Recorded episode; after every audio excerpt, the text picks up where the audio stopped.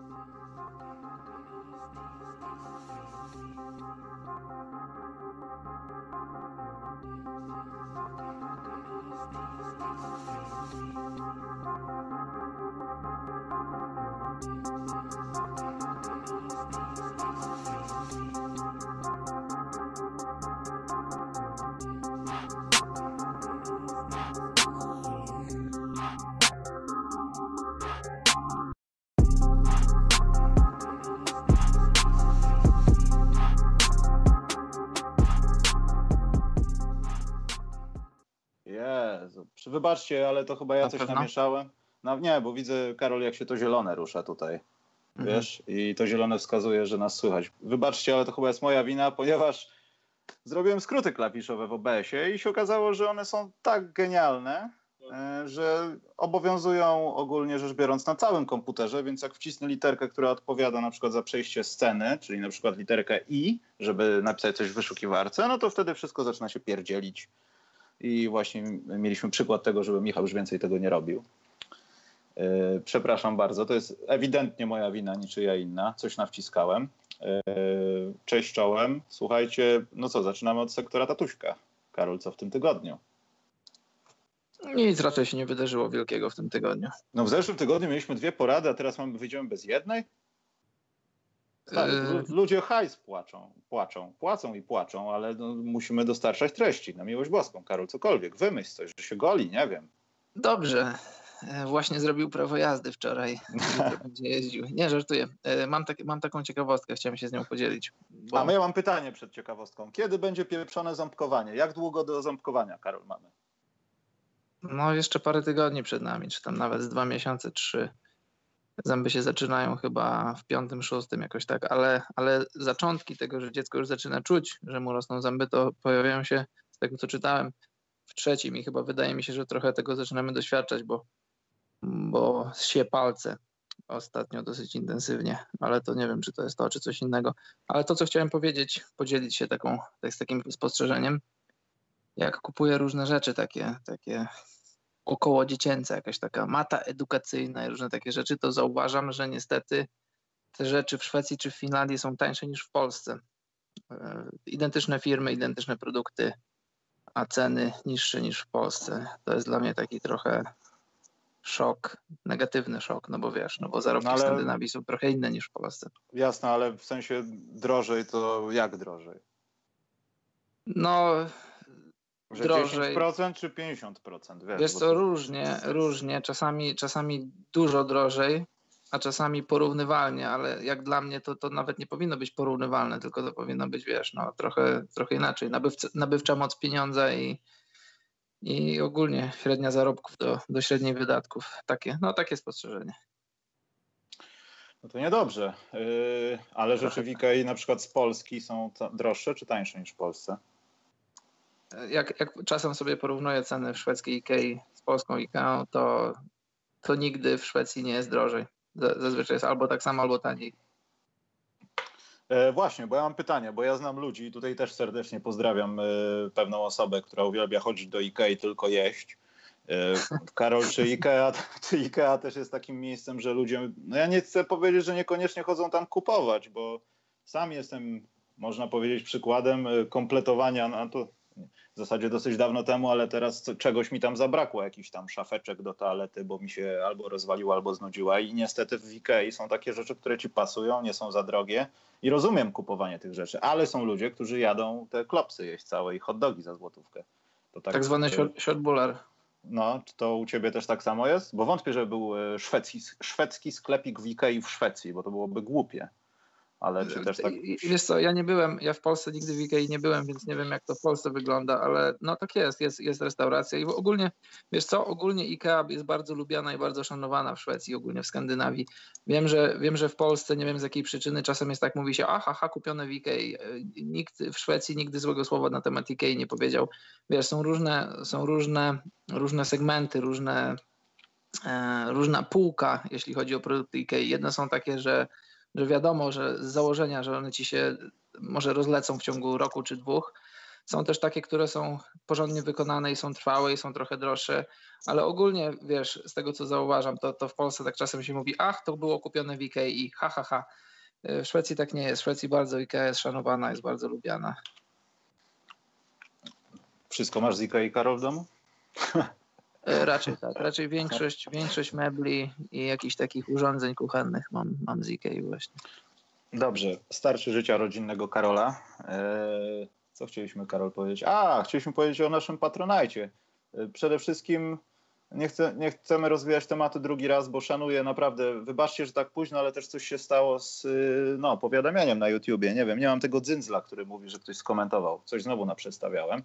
Ale pojawiło się, Karol, nie wiem, czy patrzyłeś, kilka takich długich komentarzy. Widziałem, tak, widziałem. I faktycznie trochę możemy się uderzyć, znaczy ja nie wiem, czy możemy się uderzyć, bo mówiliśmy o tym dość długo, ale to też może być, Karol, trochę nasza wina, że może nie, nie aż tak bardzo natarczywie o tym wspominaliśmy, więc musiało dojść do tego, do czego doszło, myślę, że i tak łagodnie w zeszły piątek. I sam przykład, Karol, że teraz już y, mamy na, chyba 12, a wtedy mieliśmy ilu? Pięciu patronów jakoś, jakoś chyba, nie wiem, może nie chcę powiedzieć o pierdziel pomógł, ale możemy się uderzyć w pierś, że to też trochę Karol nasza wina.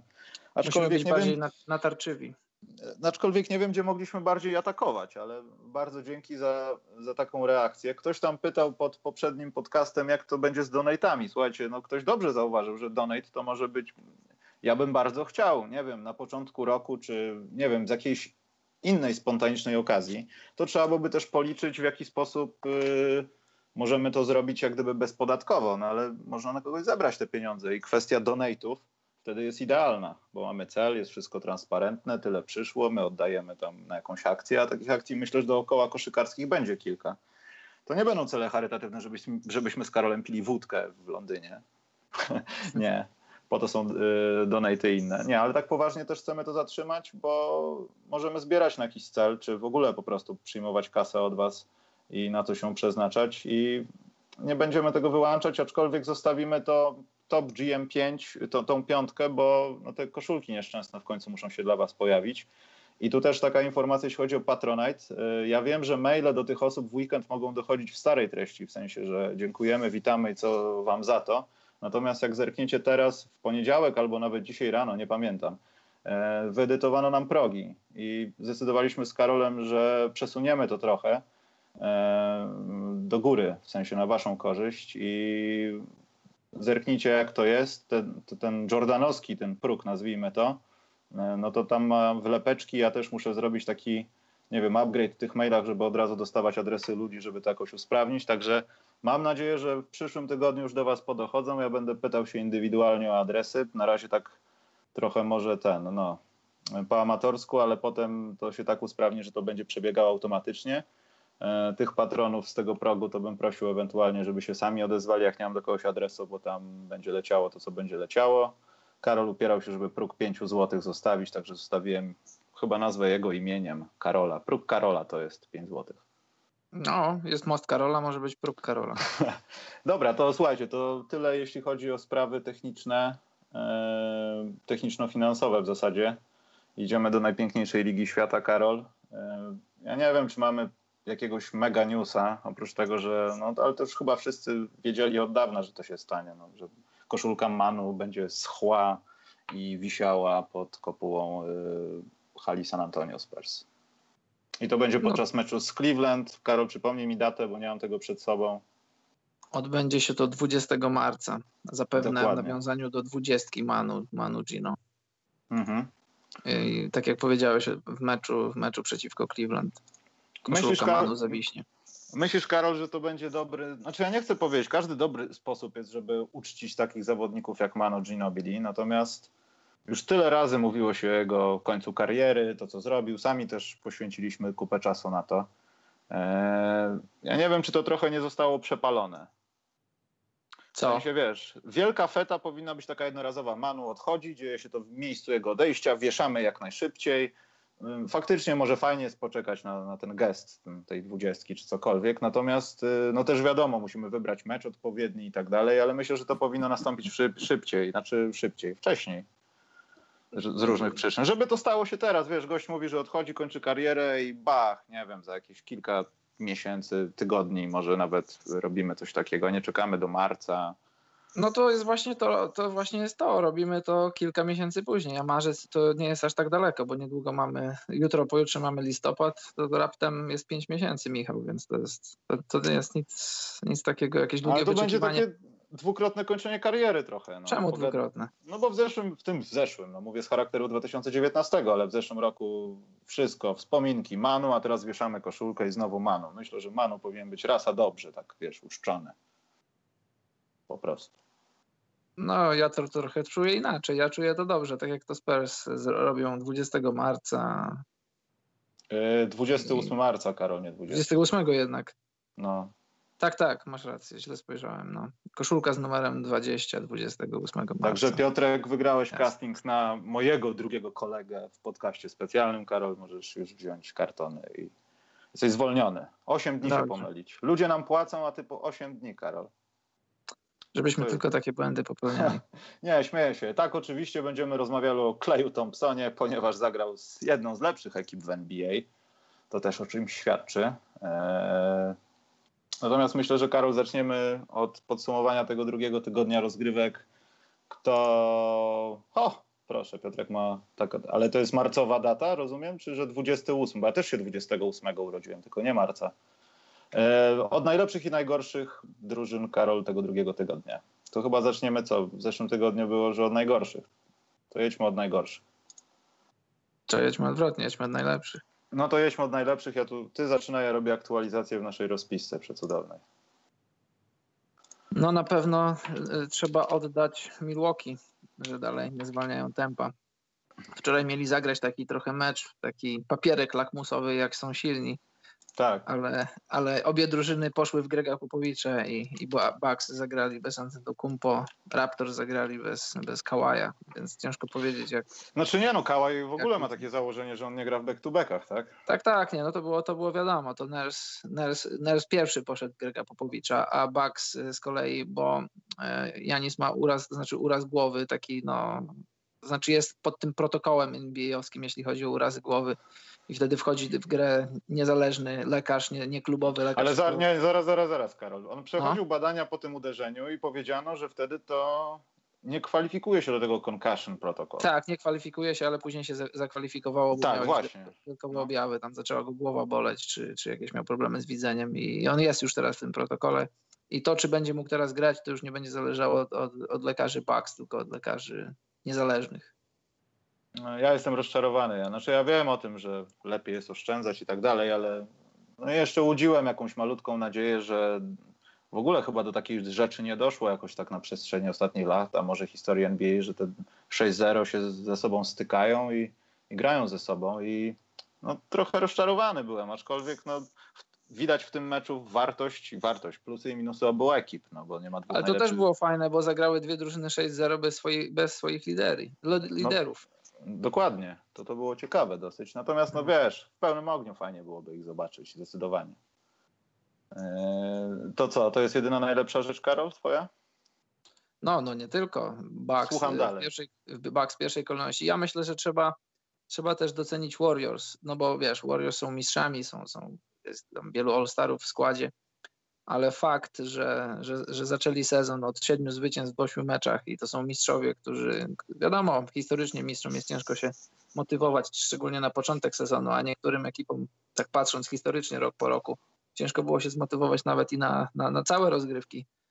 To myślę, że trzeba to docenić, że 7 zwycięstw w 8 meczach to nie jest nic i niektóre z tych meczów to były okupione ciężką walką, no na przykład ten mecz z Utah, który Jonas Jerebko wygrał ku uciesze całej Szwecji. Na przypale albo wcale, ale tak, przyłożył rękę. Był też, był też fajny mecz y, z Brooklynem, Brooklyn twardy opór stawiał, już zdawało się, że w trzeciej kwarcie, że, że Warriors odjadą, a tu nagle niepostrzeżenie Nets wrócili do tego meczu i byli tam w, w końcówce czwartej kwarty już byli nawet o jedno posiadanie, żeby, żeby dojść do Warriors, no ale wtedy KD i, i Steph zrobili swoje. Będzie ciąg dalszy, czy... No, y, Spurs Nie, mi się też podobają. No wiesz, Poczekaj, no, ma- jest- zatrzymajmy jest się, wiesz kilka- co, za, no. zatrzymajmy się na chwilę przy Golden State, bo tutaj też się dzieje taka trochę, ja nie chcę powiedzieć pominięta rzecz, czy też rzecz, która nas przyzwyczaiła do tego stopnia, że wiesz, że jak już 100 razy by w Watykanie wylądowało UFO, to 101 by nie był tak emocjonujący. Natomiast y, Steph Curry po pierwsze no, zabił rekord jednego z moich ulubionych graczy w Werze, kiedy jeszcze trójka była taką egzotyczną ciekawostką, czyli George McCloud. Jeśli ktoś nie widział George'a McClouda, to niech zobaczy. Ten gość teoretycznie w najlepszych czasach swojej kariery nie wyglądał tak, że powinien grać w kosza. To było piękne. A był jednym z lepszych zawodników dystansowych, o ile nie najlepszym przez jakiś tam okres. Eee, to jest raz, że zabrał rekord kary, ale to wygląda trochę, wiesz, jak żartowanie sobie z NBA, bo tu kary sobie robi siedem kolejnych spotkań, czy nawet już więcej z pięcioma kolejnymi siedem, trójkami.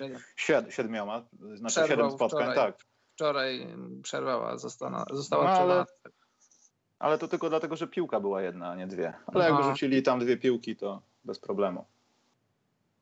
E, potem Clay Thompson, który no, ja trochę bym tego nie szanował, w sensie, no nie wiem, gdyby ktoś z moich zawodników w Lidze Wiatrów miał szansę, żeby oddać 24 rzuty za 3 punkty i nawet trafił z tego połowę, to ja bym wyszedł z hali, bo ja bym nie mógł tego oglądać. E, Dlaczego? No to, no nie wiem, no dalej jestem zdania, że wiesz co, że jak już gnieciesz takiego przeciwnika jak Bulls, faktycznie fajnie, wiesz, NBA to są inne warunki, no to nie ma porównania, ale wychodzę z takiego założenia, że skoro ten gość rzuciłby 14 trójek, to ja wiem, że on rzuci 28. Ja popróbowałbym innych rzeczy, wiesz, ale to, to zero porównania, tak jak mówię. No bardzo dobrze, że to się stało, bo w ogóle 14 trójek w meczu, no to jest sprawa, która jest, nie wiem, w 2K19 ciężka do zrobienia. Ale ty jako trener Kleja, czy jako jego przeciwnik próbowałbyś coś innego na nim? Jako trener Kleja. A co byś próbował, jakbyś widział, że twój zawodnik na przykład trafił już 8 czy 9? Nie wiem, kazałbym mu zrobić 20 asyst. Skoro mam taki mecz z drużyną, która po prostu się w obronie, to nawet to nie jest nawet udawanie czy sfingowanie obrony. To jest po prostu, no, ordynarnie mówiąc, najgorsza rzecz na świecie. Ssanie. No, nie robisz w niej nic, a nawet jak udajesz, to robisz to na tyle nieudolnie, że to już lepiej nic nie robić. Kompletnie. Już nie będę wymieniał nazwiska zawodnika, który kompletnie nic nie robi w obronie. No, no nieważne, ale Karol, to jest żartowanie sobie z NBA, bo następnego dnia kto będzie rzucał za trzy punkty? Steve Kerr się przebierze i rzuci 20. To już pokazanie jest na tak wczesnym etapie sezonu, gdzie my jesteśmy. I może już nie mówcie o nas, że, że co, że gramy gorzej w tym pierwszym tygodniu, to już no, nas też to się tyczy, że co, że już jesteśmy, co, już nie warto o nas mówić. Teraz Clay Thompson się odpalił. Co prawda przeciwko słabej drużynie i nie sądzę, żeby, nie wiem, przeciwko trochę odrobinę mocniejszemu to aż tak bardzo uderzyło. Może, może, może byłoby te 14 trójek, ale myślę, że to bardziej zasługa tej tandetnej obrony. No. Wiesz I co, ja mam... braków kadrowych w Chicago, no nie oszukujmy się, to nie jest wina tego, że ja, ja mam, troszkę inne, mam troszkę inne zdanie na ten temat, bo jak, jak trójka wpada, to się wydaje, że ona jest taka łatwa, ale to, to, to, to nie jest tak łatwo wejść na pozycję do rzutu i nie jest tak łatwo ją trafić. Jest wielu naśladowców Warriors, wielu naśladowców Kleja i Stefa, ale mało któremu się udaje robić to przynajmniej na podobnym poziomie. I to, że, to, że Clay trafił w ósmym meczu sezonu 14 trójek, pobił rekord, to moim zdaniem to nie jest tak, że widzimy jakiś trend i teraz nagle ktoś trafi 15, ktoś trafi 16. To, co zrobił Clay, to był historyczny występ. On się zdarza raz na, raz na ileś lat, raz na ileś sezonów. I ja nie uważam, żeby, żeby to się nagle teraz z racji tego, że coraz więcej się rzuca trójek, to, będzie, to nie będzie tak, że te rekordy będą, będą bite co, co jakiś czas na, nadal wydaje mi się, że trochę, trochę nie docenia się strzelców. Z racji tego, że wszyscy strzelają teraz za trzy i jest ta narracja, słowo trójka odmieniamy przez wszystkie przypadki, to jednak prawda jest taka, że, że to, to nie jest taka prosta sztuka. Że wystarczy popatrzeć na Kleja czy Stefa, e, jak biegają, jak ruszają się bez piłki, bo kiedy mają już piłkę, kiedy już oddają rzut, to jest efekt końcowy, na, który, na który pracują nie tylko Stef i Klej, ale też pracuje cała drużyna. I warto też zwrócić uwagę, jak oni się zachowują, jak oni biegają, jak oni dostają piłki, jak oni wychodzą po zasłonach i jaka to jest ciężka praca, jak, jak ciężko się pracuje, żeby wychodzić do pozycji. I, i, i warto mieć to na uwadze, bo, bo, jeszcze raz powiem, jak, jak wpada trójka, to to wygląda tak łatwo i nagle wszyscy biorą piłki, wychodzą i rzucają. I wtedy się okazuje, że to nie jest takie proste. Ale widzisz, Karol, akurat zostańmy jeszcze trochę przy tym Golden State. Z tym, ja wiem, że to tak na, na boisku, kiedy oni są przeciwko sobie, mówię o Golden State i ich przeciwnikach jakichkolwiek, to, to pewnie tak nie jest, ale z zewnątrz wygląda i to wyglądało już od X czasu i trudno się dziwić, że tak jest. Nawet przed tym, jak pojawił się Kevin Durant, chociaż to wtedy akurat może, może nie, nie tak bardzo. Ale zwróć uwagę na to, no wiesz o tym, że jest kary, wiesz, tam nikt w NBA śpiączki nie miał i wiedzą, co ten koleś robi. Wiesz, że masz Duranta i wiesz, że masz Thompsona. I przeważnie w spotkaniach, ja już nie mówię o playoffach i o pilnowaniu gości na radar, ale kogoś trzeba zostawić bo obrona czasami idzie w podwojenie albo gdzieś tam się, nie wiem, zabawi w switchu tak, że sami ze sobą się bronią, bo już tam akcja poszła i nas wszyscy wydymali. To Clay Thompson przeważnie jest tym zawodnikiem, który gdzieś tam jest i czeka po prostu na piłkę, bo obrona od niego uciekła, bo on nie trafił pierwszych sześciu trójek i może go dlatego odpuszczą. Wiedzą o tym, że może seryjnie przejąć kwartę i trafić 80, ale to się nie dzieje. I wiemy o tym, że Clay Thompson ma czasami takie inklinacje, że jak jest zimne, to już jest jak Antarktyda, no ale jak już jest ciepły, to też jest słońce. I to często wynika z tego, że Karemu jest czasami trudniej dojść do rzutu niż Thompsonowi. No ale Jeśli... wiesz, to jest jasne, to jest 100% racji, no bo, no bo wiesz, jak masz... Nie jak chcę masz... mówić, że to jest łatwiej, wiesz, bo jak masz ja, jasne, no, ale, na czystej pozycji, to możesz nie trafić wszystkich 24, to, to jasne, nie ma zasady. Jak, jak masz w składzie KD, Thompsona i, i Kleja, a jeszcze gdzieś tam i Godola i paru innych zawodników, którzy są przynajmniej przyzwoici za trójkę, no to wiadomo, że, że siłą rzeczy ta gra jest bardziej rozciągnięta i, i co by nie powiedzieć, no na pewno trochę łatwiejsza, bo wiadomo, że gdyby Clay był pierwszą opcją w jakimś tam powiedzmy Cleveland czy, czy gdziekolwiek indziej, no to cała uwaga obrony skupiona byłaby na nim i wiadomo byłoby, że Clay biegnie po jednej zasłonie, dostaje piłkę, jeśli mu się nie udaje jest, jest druga zasłona, trzecia, czwarta w końcu on musi dostać piłkę, musiałby wykonać podwójną pracę i to by było jeszcze trudniejsze, ale gdy masz na uwadze, że, że jeśli Clay nie dostanie piłki, to ją dostanie Steph, który jest równie groźny albo jeszcze groźniejszy, albo dostanie OKD, który nie tylko rzuca za trzy, ale może zrobić z piłką wszystko, no to wiadomo, że gra się rozciąga, jest trochę łatwiejsza. No ale mimo wszystko ja, ja tak nie, nie patrzę na ten występ jako coś, co, co, co w końcu miało się wydarzyć, co miało w końcu nastąpić po tym, jak, jak liga notuje historyczny sezon, jeśli chodzi o ofensywę i historyczny, jeśli chodzi o celne trójki, no bo nadal no bo nadal te trójki trzeba trafiać i nadal do pozycji trzeba dochodzić, bo e, kibice muszą sobie zdać z tego sprawę, że e, na standardy takie ogólne wszyscy w NBA potrafią rzucać. Ja się o tym przekonałem, kiedy miałem okazję zobaczyć NBA na żywo, tak, tak naprawdę na żywo z pozycji parkietu, kiedy miałem okazję uczestniczyć w różnych treningach wszyscy trafiają trójki. Jak zobaczyłem ludzi, których, y, których nigdy bym o to nie podejrzewał, ludzi z końca ławki jakiegoś tam danego klubu X czy Y i oni seryjnie trafiają rzuty, to wtedy ja to ja zrozumiałem, dotarło to do mnie, no bo wiesz, tak mówimy sobie Liga NBA, najlepsza liga świata, ale ta liga naprawdę jest najlepsza, tam jest tyle talentu, że naprawdę ciężko to sobie wyobrazić i, i te, te, liczby uderzające są takie, że jak na przykład Steph na 100 rzutów trafia 96, 97 rzutów, i nam się wydaje, czasami na treningach sobie z chłopakami robimy różne żarty i trafiasz, wiesz, połowę ze swoich rzutów i mówisz, o, jesteś lepszy niż Steph, tylko musisz wiedzieć, że Steph na takim samym treningu trafia 90 kilka procent swoich rzutów, a nie 50. Że 50% z gry to jest, to jest cała wypadkowa zmęczenia, presji, presji obrońcy, presji samego siebie na, sam, na samym sobie i tak dalej. Kropka. Czasami się zastanawiam, Karol, czy nie musisz mówić, że skończyłeś mówić, bo ja się gubię. No właśnie, e... ja się zastanawiam, czy ty sobie nie wyłączyłeś mikrofonu. No to też jest, to też jest jak najbardziej zasadne, bo, ma, bo potrafię to zrobić i to w niejednym nie. podcaście. E, natomiast e, już zostawiając tą sytuację, to ja jeszcze nie wiem, czy ja się cieszę z tego, że ta koszykówka zmierza niestety do tego, kto ciepnie ileś. 24 trójki, stary, oddałeś kiedyś w swoim życiu w jednym meczu na podwórku 2 na 2 24 trójki, to nawet w takich warunkach jest w ogóle mhm. jakąś naprawdę abstrakcją. Na pewno Pamię to zrobiłem. Pamiętając o tym, że ile on miał rzutów w meczu? 29? Coś koło tego, czy 30? Jakoś Więc tak. reszta, reszta to może co, nie wiem, palcem przekroczył trójkę i nie weszło. Nie, ale tak żarty żartami, to to spotkanie nie powinno nikogo zdziwić, dziwić, wiedząc o tym, kim są Golden State Warriors i co mają w swoim, że tak powiem, pod maską. E, ja żałuję, potwornie żałuję, że to spotkanie nie miało miejsca gdzieś przed meczem gwiazd albo w marcu. Bo wtedy mogła, mogłoby doprowadzić do takiej sytuacji nawet z Markanenem, że mój ulubiony trener zostałby wyrzucony na zbitą mordę wreszcie.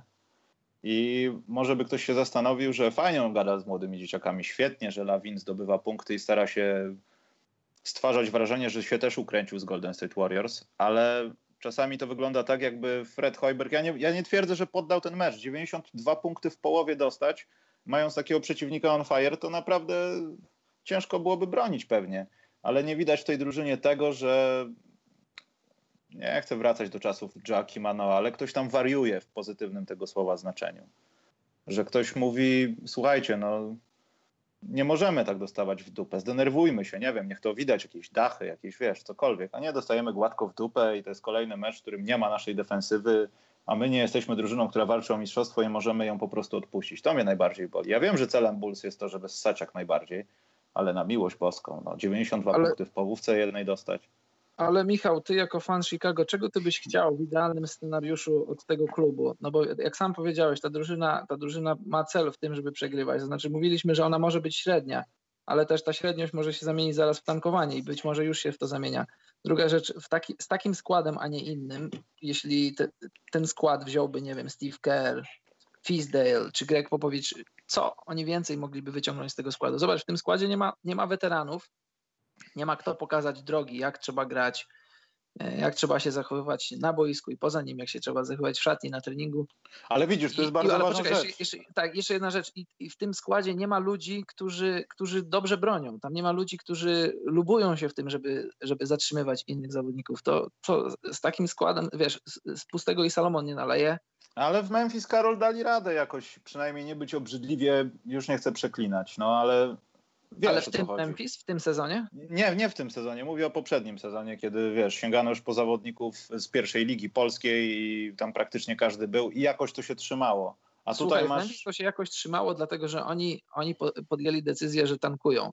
Tylko, że oni podjęli decyzję o tankowaniu, ale, ale mieli jeszcze grającego Gasola. A wiesz, jeszcze raz powiedzmy, bo mówiliśmy to nieraz, tankują organizacje, ale nie tankują zawodnicy, bo zawodnicy... Oczywiście zawodnicy mają swój cel w tym, żeby, żeby nie tankować, bo są, bo są ambitnymi ludźmi i, i, i wiesz, jedni zawodnicy nie tankują, bo wiedzą, że ci, którzy teoretycznie przychodzą w drafcie, zajmą ich miejsce, przejmą ich pracę, a tacy zawodnicy, tacy mistrzowie, tacy, tacy y, ludzie, którzy, wiesz, żyją z tego, że współzawodniczą jak, jak, jak Mark Gasol, oni po prostu nienawidzą tankować. Ja pamiętam, ja to widziałem, jak, jak Memphis grało w Toronto w zeszłym sezonie, nawet miałem okazję trochę pogadać z Gasolem.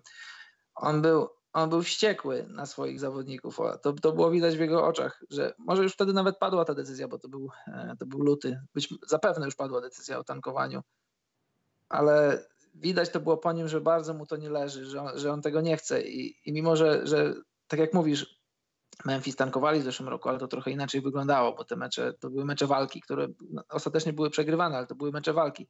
Ale, ale Karol, o tym ale, mówię, właśnie o tym no mówię. Ja wiem, właśnie mówię, nie mówię. Mówię, że o tym mówisz, ale ostatecznie czy przegrywasz 20 punktami, czy, czy, czy 12, czy dwoma, to porażka jest dalej porażką, ale, ale rozumiem, rozumiem o co ci chodzi. Chodzi ci o styl i chodzi ci o pewną kulturę, yy, nie tyle przegrywania, co, co bycia w meczach. To, to jasne, to masz rację.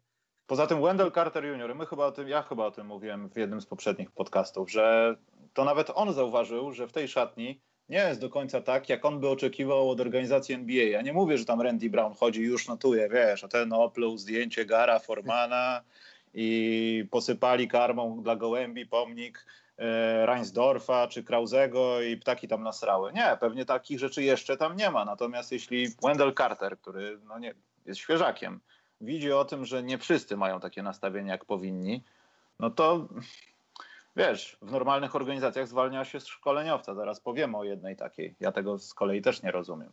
No ale e, zwróć uwagę, zwróć uwagę jak było wielkie tankowanie Filadelfii, e, wiesz, trust the process pod samym Hinkiem to, to specjalnie ściągnięto z emerytury Eltona Branda, który teraz jest GM-em, GM-em Filadelfii. Ściągnęli go po to. On, on już w zasadzie ogłosił zakończenie kariery. Jego jakieś kilka miesięcy później e, namówili do tego, żeby wznowił karierę. On karierę wznowił i nawet w kilku meczach się ubrał, to znaczy wszedł na parkiet. Wsadzili go tam po to tylko, żeby młodzi zawodnicy, ci, którzy przegrywają, ci, którzy tankują, żeby mieli jakieś prawidła, żeby jakaś kultura weszła do szatni. I to się stało. I widzisz, w Bulls kogoś takiego nie ma. I teraz przydałoby się, nie wiem, żeby jakiś Nazir Mahomet albo ktokolwiek wszedł do szatni Bulls i trochę pokazał, jak jest, bo, no bo ci zawodnicy nie mają prawa tego wiedzieć, że Wendell Carter Jr. zwrócił na to uwagę bardzo dobrze, że to zrobił, tylko teraz nie ma tam nikogo, kto mógłby, kto mógłby pokazać mu, słuchaj Wendell, to się robi tak, tak i tak. Ten sezon jest przejściowy, nie każdy sezon w NBA tak wygląda, nie każdy sezon twojej kariery będzie tak wyglądał. przydałby się ktoś w Chicago, taki, taki na ławkę, taki trochę między ławką, a, a właśnie między ławką zawodników, a ławką trenerów, a, a kimś takim, takim łącznikiem szatni. Ktoś by się taki przydał. Nie ma takiego kogoś teraz w szatni. Może Lopez, ale Lopez, wiesz, Lopez e, no też nie do końca. Mm, no to faktycznie, w zasadzie przerobiliśmy nawet trochę najgorszych tych rzeczy, bo Bulls byli w tym gronie, ale dalej jesteśmy, Karol, najlepszych, a ty coś o Spurs chciałeś powiedzieć. No o Spurs chciałem powiedzieć, bo, bo przed sezonem, ten sezon y, zapowiadał się na bardzo ciekawy, jeśli chodzi, jeśli chodzi o San Antonio, bo ciężko jest nam sobie wyobrazić San Antonio, które nadal ma dobry skład, ma dobrych zawodników i cały czas Grega Popowiecza, ciężko nam sobie wyobrazić i przynajmniej mi jest ciężko ich wyobrazić sobie poza ósemką, poza playoffami. Ale jak tak rysujesz sobie drabinkę zachodu i patrzysz na, na, na poziom, poziom talentu i poziom w ogóle potencjału tych drużyn, to w wielu scenariuszach wielu analityków i wielu znawców NBA Spurs byli poza ósemką i też nie jest, nie będzie to jakąś wielką abstrakcją, jeśli na koniec sezonu się okaże, że Spurs faktycznie w playoffach nie będzie, tym bardziej, że przed rozpoczęciem sezonu stracili Dejante Mareja, którego nie zobaczymy już w tych rozgrywkach, bo zerwał mnie zadług krzyżowe. Później Lonnie Walker.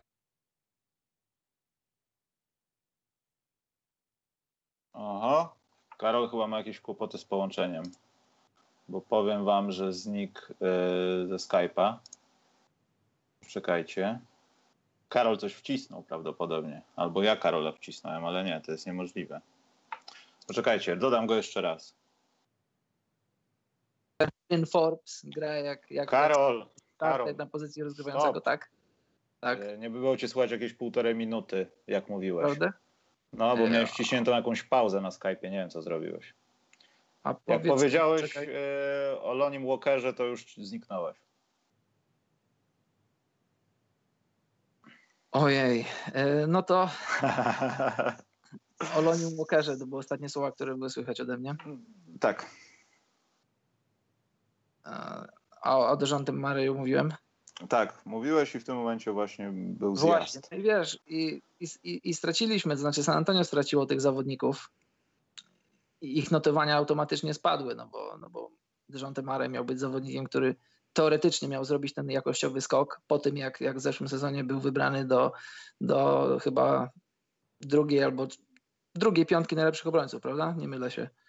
I, I, w tym roku miał zrobić jakościowy skok, miał być podstawowym rozgrywającym i, i, i miał wyglądać, to znaczy miał wyglądać. No, tak się wszyscy spodziewali, że, że, że, będzie dobrym zawodnikiem, a, a stracimy go na ten sezon. Na cały sezon stracimy go. Lonnie Walker w preseason w Summer League wyglądał dobrze stracimy go na przynajmniej tych 6 czy 8 tygodni. No za nami są już dwa tygodnie, więc, więc może jeszcze miesiąc będziemy bez niego. No i, i, i Bryn Forbes musiał wcielić się w rolę podstawowego rozgrywającego i okazuje się, że ma papiery na to, żeby być starterem w NBA, a przynajmniej w takich, a nie innych okolicznościach San Antonio. No i San Antonio wygrało 4 z 6 meczów i znów wyglądają, znaczy oni nigdzie, nigdzie się nie, wy, nie wybrali, nigdzie nie odeszli, ale cały czas wyglądają jak stare, dobre San Antonio, które które może spokojnie wejść do playoff. Może nie tak spokojnie, ale, ale wejść, zrobić to, być, w jednej, być jedną z ośmiu najlepszych drużyn na zachodzie.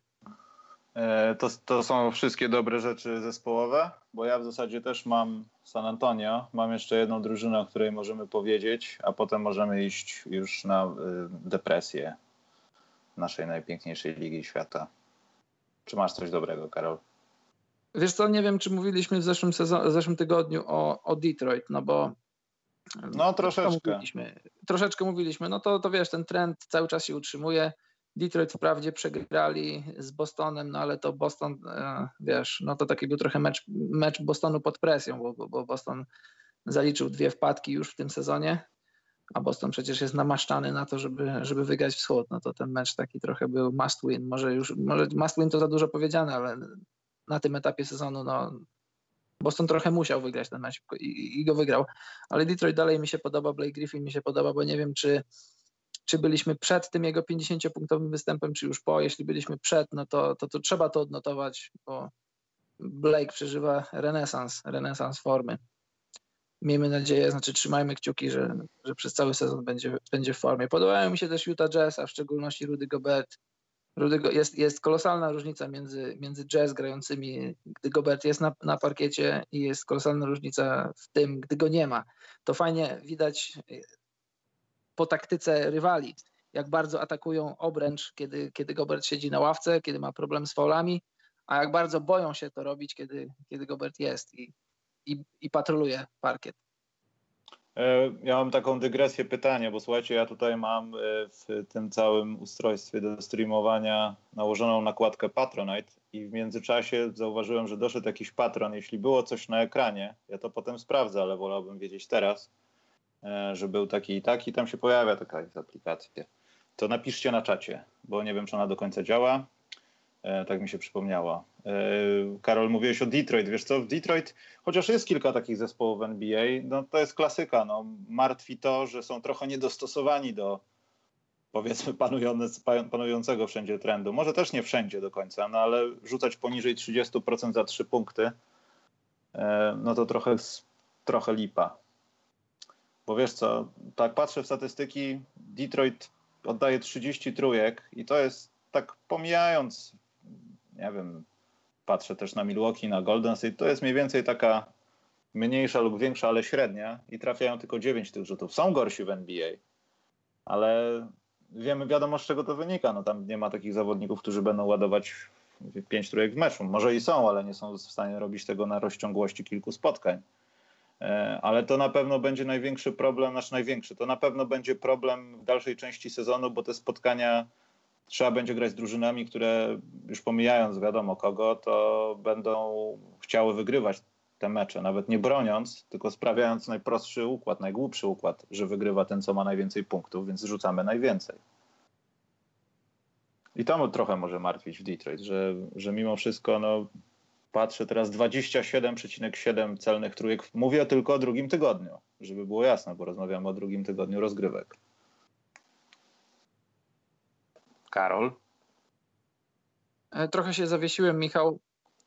I tak, no przepraszam, ale wiesz co, mimo tej, tej takiej narracji, to znaczy to nie jest tylko narracja, to jest fakt, że rzucamy za trzy, rzucanie za trzy jest atrakcyjne i potrzebne i wszyscy mówią o rzucaniu za trzy i wszyscy rzucają za trzy, to ja, wiesz co, mimo że sam rzucam za trzy, to ja nie jestem aż takim wielkim fanem tego, co się teraz obecnie w NBA dzieje. Ja no, uważam, ale Karol, że... wiesz, nie możesz wyjść tak. z koniem na, na czołg. To już jest dostosowanie się. Ty nie musisz tego lubić. Ty musisz dostosować się do przyrody. Nie, właśnie, no. wiesz co, ja, wydaje mi się, że to, co dzieje się teraz w NBA, to jest taki trochę, to jest taki trochę, to nie jest, to nie jest rzecz, która dzieje się ewolucyjnie. Moim zdaniem to jest taka trochę odnoga czegoś, co, czego moim zdaniem nie będziemy oglądać za, nie wiem, za lat 10 czy 15, bo wszyscy spodziewają się, że będziemy rzucać jeszcze więcej, jeszcze częściej, jeszcze lepiej. A ja myślę, że wcale nie. Myślę, że trochę zachłyśniemy się. Znaczy teraz jest już liga zachłyśnięta i obserwatorzy i kibicy, kibice rzucaniem za trzy punkty, tymi skutecznościami i tym, że, no, że trzy punkty to, to jest więcej niż dwa, nagle ludzie to odkrywają. Tylko, że my w koszykówce FIBA, w Europie, w Eurolidze, w Polsce, dla nas rzucanie za trzy to nie jest, to nie jest nic, nic takiego odkrywczego, to nie jest coś takiego wow bo, bo często, to znaczy tak, no często w koszykówce w wydaniu FIBA rzucanie za trzy punkty to jest trochę maskowanie braku atletyzmu, bo przez lata w NBA gra była upraszczana, taktyka była upraszczana przez łamanie schematów, a łamało się w prosty sposób. Po prostu był zawodnik, który, który bez tych wszystkich X and O's potrafił minąć jednego obrońcę, dwóch i, i gdy skupiał na sobie dwóch zawodników, odgrywał piłkę, kolega kończył akcję wsadem, i wszystkie te dyskusje o taktyce mogłeś sobie schować y, wiesz gdzie. I myślę teraz, że, że, że to, co się dzieje w NBA, to jest, to jest kwestia, nie wiem, nie chcę strzelać, ale powiedzmy najbliższych pięciu, maks pięciu lat. I nagle wszyscy, zna, znaczy, podrapią się po głowach i, i pomyślą, ale słuchaj, może jednak lepiej wrócić pod kosz, może jednak znowu spróbować penetrować, kończyć akcję wsadami, tyłem do kosza. Jasne, trójka zawsze będzie, to już, to już krajobraz ogólnie koszykówki został zmieniony na stałe. No ale wiesz, jeżeli wszyscy nagle rzucają za trzy punkty, to możesz zbudować skład w postaci takiej, że masz powiedzmy trzech strzelców i dwóch gości, którzy cały czas atakują obręcz. Jeżeli skupisz się na bronieniu trójek, to oni będą cię karcić. Jeżeli skupisz się na, jeżeli skupisz się na próbowaniu ich zatrzymywaniu, no to będziesz karcony trójką. Chcę powiedzieć, że, że mam taką nadzieję i też wydaje mi się, że tak będzie, że NBA w końcu znajdzie balans między, między atakowaniem a rzucaniem za trzy punkty, bo bo uważam, że trochę za dużo oddaje się trójek. Szczególnie drużyny, które nie trafiają trójek, bo widzisz, mówisz tutaj na przykładzie Detroit, że Ale oni... Karol, być... mówiłeś wcześniej, że w tym układzie Clay Thompson 24 to spoko, to teraz za dużo, to ja już się tak, pogubiłem. To widzisz, właśnie, bo teraz antycypujesz to, co chcę powiedzieć. Tego nie powiedziałem. Ci, którzy potrafią to robić, niech to robią. Jeżeli masz Kleja, jeżeli masz Stefa, gości, którzy trafiają trójki, daj im to robić. A jeżeli chcesz be like y, Warriors, to czasem źle na tym wychodzisz. Właśnie tutaj podajesz, podajesz Pistons i zastanawiasz się, czy oni przypadkiem nie rzucają za mało. Mi się wydaje, że oni rzucają na tyle, na ile są w stanie rzucać, na tyle, na ile potrafią, bo najgorzej jest cały czas wierzyć w ten, w ten analytics i mówić, że, że, że rzut za trzy punkty to jest cały czas dobry rzut, nawet jeżeli jest spudłowany, bo to jest zawsze szansa na zdobycie trzech, a nie dwóch Ale punktów. Karol, to wymyślili No. ludzie w Houston i nie chcę być złośliwy, ale w zasadzie to troszeczkę powstało w tym całym Grand Valley Vipers, tak? Czy mylę, mylę Tak. to wszystko? Tak, E, Michał, kiedy- tylko że, tylko tylko, że jeszcze raz. cały czas to jest musisz- gra posiadań, Karol. Jasne, Co byś zrobił, gra- poczekaj, co byś No. zrobił, gdybyś był jednym z klubów NBA, który wiadomo walczy, wiadomo z kim się teraz walczy. Walczysz z Golden State Warriors, więc to nie jest twój wirtualny przeciwnik, tylko twój faktyczny przeciwnik. I ten przeciwnik widzi w tobie, że no masz te zasady, co powiedziałeś, masz nawet balans, masz trzech niskich, albo nawet niech pięciu rzucających za trzy punkty, ale mimo wszystko tutaj jest ciekawy case. San Antonio rzuca w tym sezonie poni- poniżej 20 trójek, trafia 6 i reszta ligi rzuca 10 razy więcej, a oni na przykład w tym tygodniu są 2-1 czy tam 2-0, chyba 2-1 i wygrywają mecze. Więc to jest dowód na to, że można walczyć z drużynami, które rzucają od nas więcej za 3 punkty i są skuteczniejsze, bo my robimy robotę taktycznie. Ale kiedy by doszło do bezpośredniego pojedynku z Golden State Warriors, to tak naprawdę, jeśli oni są w gazie i wszystkie warunki w naturze jest równowaga, nie ma kontuzji i cała gra idzie wyrównana, to odjeżdżają, bo rzucają za 3 punkty. Jedno posiadanie trzy punkty, jedno posiadanie dwa punkty. Tam ci nie trafią, ty tra- trafisz dwa razy czy trzy razy za dwa, oni robią dwie trójki i nie ma twojego ranu. To w dalszym ciągu jest dostosowywanie się do przeciwników, a przeciwnicy twoich przeciwników dostosowują się wiadomo do kogo. Więc tak naprawdę siłą rzeczy jedyną, nie wiem, nie chcę twierdzić ograniczeniem, to jest stworzenie kolejnej pieprzonej linii, która powoduje, że rzuciłeś za cztery punkty. No dobrze, ale to teraz jest pytanie, jak chcesz grać z Warriors? Czy, czy, czy, masz, czy czujesz, y, czy twoja drużyna czuje się na tyle silna, by pójść z Warriors na wymianę? Masz rację, Warriors y, mają posiadanie, trafiają za trzy punkty. Ty w odpowiedzi rzucasz za trzy punkty, ale nie trafiasz, bo nie masz odpowiednich wykonawców, więc jeżeli chcesz się na nich wzorować i chcesz pójść ich drogą, chcesz pójść na wymianę, no to, no to przegrywasz. Musisz zaproponować coś, in, coś innego, jakąś alternatywę. Wiadomo, że zatrzymać Warriors to, to, to, też jest tylko teoria, abstrakcja, to jest łatwo powiedzieć, a, a ciężko zrobić.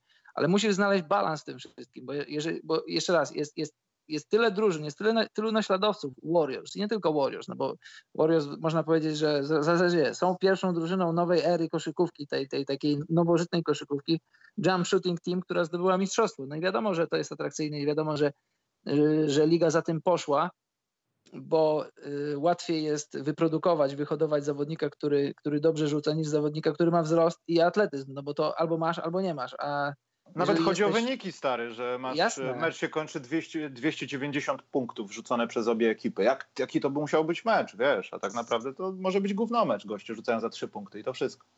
E, Właśnie o to chodzi.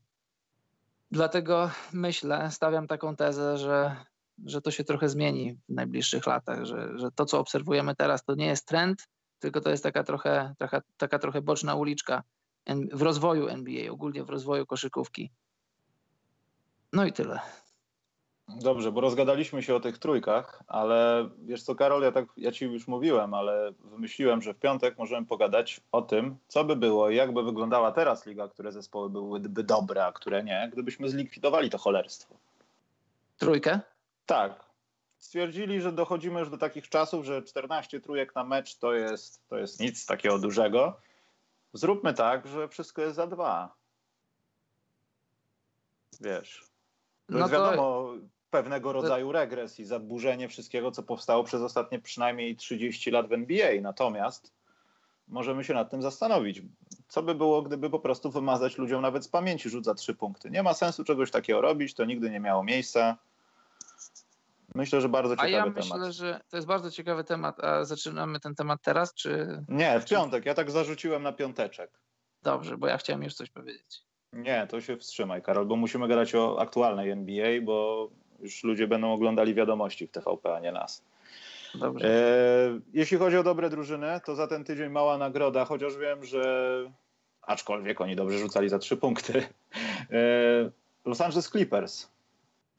Chyba się już pogodziliśmy z tym, że Marcin Gortat no nie, nie, nie będzie tym samym zawodnikiem, jeśli chodzi o statystyki, jak widzieliśmy to nawet w tym pokłóconym ostatnim sezonie, ale Clippers zaczynają chyba znajdować swoją drogę w tym chaosie i wykorzystywać swoje szanse.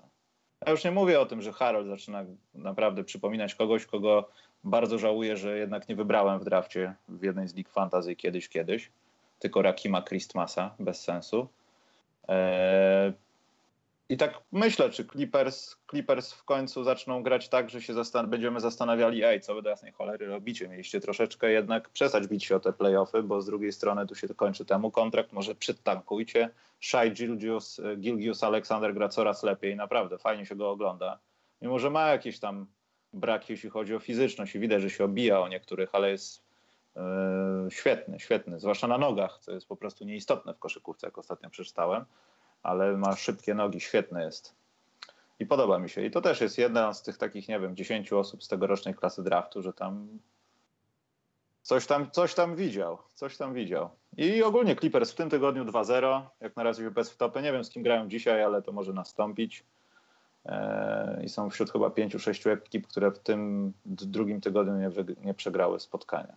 Tak kompletnie. Dobra, personalnie jakieś dobre sprawy mamy dla kogoś, Karol? Bo ja bym chyba jeszcze nikogo nie oceniał tak dobrze personalnie. W wyścigu po MVP, czy ogólnie odkrycie nie, sezonu, ogólnie. czy tak całkowicie Mówię ogólnie? Drugi tydzień NBA, Karol, tylko o tym. O, DeRozan mi się podobał. No mi się dalej... mi się podobał. No tak, Doncic ale to... mi się podobał. O, Doncic tak. Tylko, że właśnie, to chyba powiemy trochę zaraz o tym tych najgorszych. No, w tym tygodniu Dallas grało cztery razy i nie wygrali żadnego spotkania, ale tak jak mówiłem w przerwie na żądanie, to nie jest takie 0,4, że to jest 0,4. To się po pierwsze świetnie ogląda, po drugie nie zawsze wychodzi, no wiadomo, no ta drużyna poza tym też ma swój mały cel w tym wszystkim, żeby też może nie być za specjalnie dobrym. Może, może padnie decyzja, że let's tank a little bit. No oby nie. Oby ale... nie, ale, ale to nie jest 0,4, ale to za tym, zaraz o tym Karol, ja Derricka Rose'a znowu dokładam, bo chłop żyje i dalej gra świetnie. Świetnie jak świetnie. E, Damian Lillard Portland w ogóle dalej jestem w ciężkim szoku, że oni dają radę, patrzysz na to i nagle to jest w ogóle inna drużyna niż zaczynali mecz. Yy, I chyba Milwaukee Bucks, że przetrwali to, to, to wszystko i no nie przegrali nic. A, co ja mówię, Sacramento Kings. Karol, oglądałeś Sacramento w tym tygodniu? Ja obejrzałem dwa mecze tak, Sacramento tak, tak, i mogę, jakbym wy, wykasował ten pierwszy tydzień, naprawdę da się, da, można zostać kibicem. Darren Fox robi różne rzeczy ciekawe. Willie Collie w końcu się do niego przekonałem. Serio, przekonałem się, chociaż ta jego wydzierana cała twarz, jakieś łezki czy coś takiego, no nie pasuje mi to, ale naprawdę świetnie się zachowuje, zwłaszcza, tak, zwłaszcza z Bielicą, kiedy oni mają te takie małe meczapy i, i podają do siebie, albo to jest dosyć ostatnio też modne, jak się ma dwóch wysokich, żeby rozegrać między nich piłkę. W ogóle to zawsze było w porządku, tylko trzeba było mieć takich ludzi. I to też wygląda dobrze, no fajnie, fajnie. No jeszcze jak, jak Bogdanowicz wróci, to, to ta drużyna jeszcze lepsza będzie. Mhm. Tylko czy to oni, wiesz, Karol, nie, nie popłyną, w sensie będą mieli dobre okresy, potem będą mieli fatalne okresy i tak będą, wiesz, zmierzali wiadomo do czego. No, no wiesz co, je, jeśli, losowanka. Jeśli chodzi o, o Sacramento, to nie będzie losowanka, bo przypominam, Sacramento nie gra, nie gra o, o loterię, bo Sacramento, pik Sacramento jest w Bostonie. Ja Więc wiem o tym, tylko wiesz, sytuacja bilansowa może się skupić do tego, że mimo najszczerszych chęci sinusoidę mamy i tak jak było wysoko, tak zaraz będzie głęboko i na suma summarum, patrząc jak gra Atlanta czy inni, którzy, których obstawialiśmy na najgorszy zespół, no to będziemy jeszcze gorsi od nich i to wcale nie musi zależeć od ich chęci po prostu. Nie, no jasne, każda drużyna ma tam swoją sinusoidę i wiadomo, że jak jesteś lepszy, to masz większy margines błędu, a jak jesteś drużyną, która nie ma aż tak dużo talentu, no to te, te wiatry wiejące w NBA trochę mogą cię wachnąć, jak taki liść na wietrze.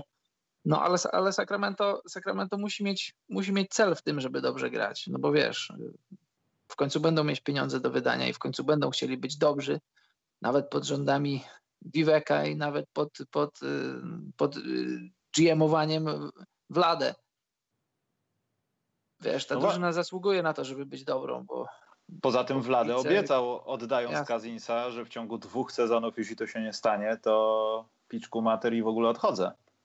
no. I mamy, mamy zaraz, zaraz będziemy mieli bijący zegar w tym terminie i może facet miał rację. Chociaż, chociaż nie, Buddy Hill nawet też jakoś tam da się oglądać No, troszeczkę. No chociaż- właśnie, Sacramento da się oglądać, mają, mają dobrego trenera, grają całkiem niezłą koszykówkę i oni, oni mają taki sezon, że nie mają nic do stracenia, no bo nie mogą zatankować, no bo byłoby to bez sensu, bo nie mają wyboru.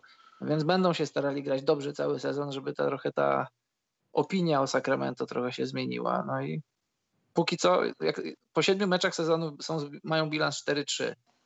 Chyba byś nie powiedział przed sezonem, ja też bym nie powiedział przed sezonem, że, że będą mieli bilans dodatni po, po 8 meczach sezonu, po 7 meczach sezonu. No i dobrze, nie grają. Hmm. E, No i jeszcze na plus, to jest Karol 301 ekipa NBA, Monson Warszawa, też ma bilans e, 4-0 No to nieźle. i to jest też, oni będą bili się z Golden State Warriors. Czyli, tre- to- stołek, czyli stołek trenera bezpieczny.